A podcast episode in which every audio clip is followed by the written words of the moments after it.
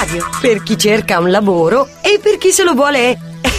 inventare. Una ricerca di CA Technologies Italia mette in evidenza che il gap eh, digitale, soprattutto per quanto riguarda il genere femminile, ancora è persistente. Noi abbiamo sentito il responsabile degli affari legali di CA Technologies, Rosi Cinefra. Dall'ultima ricerca una, un aspetto veramente interessante è che oltre alle materie eh, STEM, quindi scienze, tecnologia, ingegneria e matematica, eh, i direttori dei sistemi informativi e eh, i direttori delle risorse umane eh, ritengono che nel futuro ci sarà spazio accanto a queste risorse anche di risorse eh, nel settore umanistico, specialmente quelle, eh, in quelle materie come filosofia, sociologia, antropologia e ehm, design. la ragione per cui pensano che sarà necessario affiancare le risorse STEM anche de- delle risorse, diciamo, profili umanistici è perché questo crea dei, dei team interdisciplinari maggiormente creativi, molto più orientati al problem solving e darà la possibilità di creare prodotti molto più innovativi e più in linea e, e prodotti e servizi più innovativi più in linea con le esigenze dei consumatori.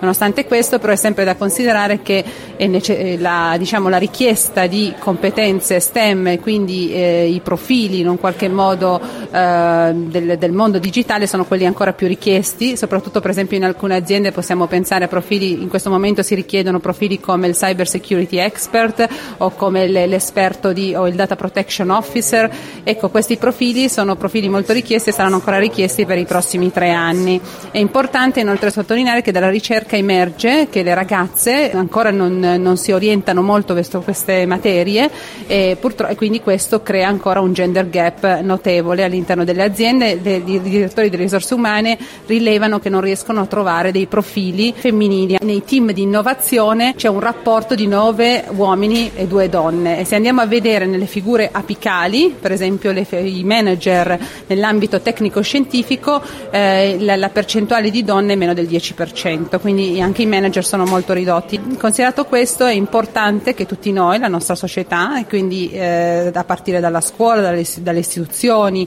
eh, dalle, dagli enti no profit e anche fino alle aziende, le famiglie eh, insieme lavorino per cambiare questa percezione che hanno le ragazze e poca propensione verso le, eh, le, materie STEM di modo che in un futuro superando quelli che sono gli stereotipi di genere quindi anche probabilmente la loro idea di non essere portate a materie come matematica, fisica eh, si orientino verso questi percorsi e nel futuro anche scelgano dei percorsi universitari in questo settore.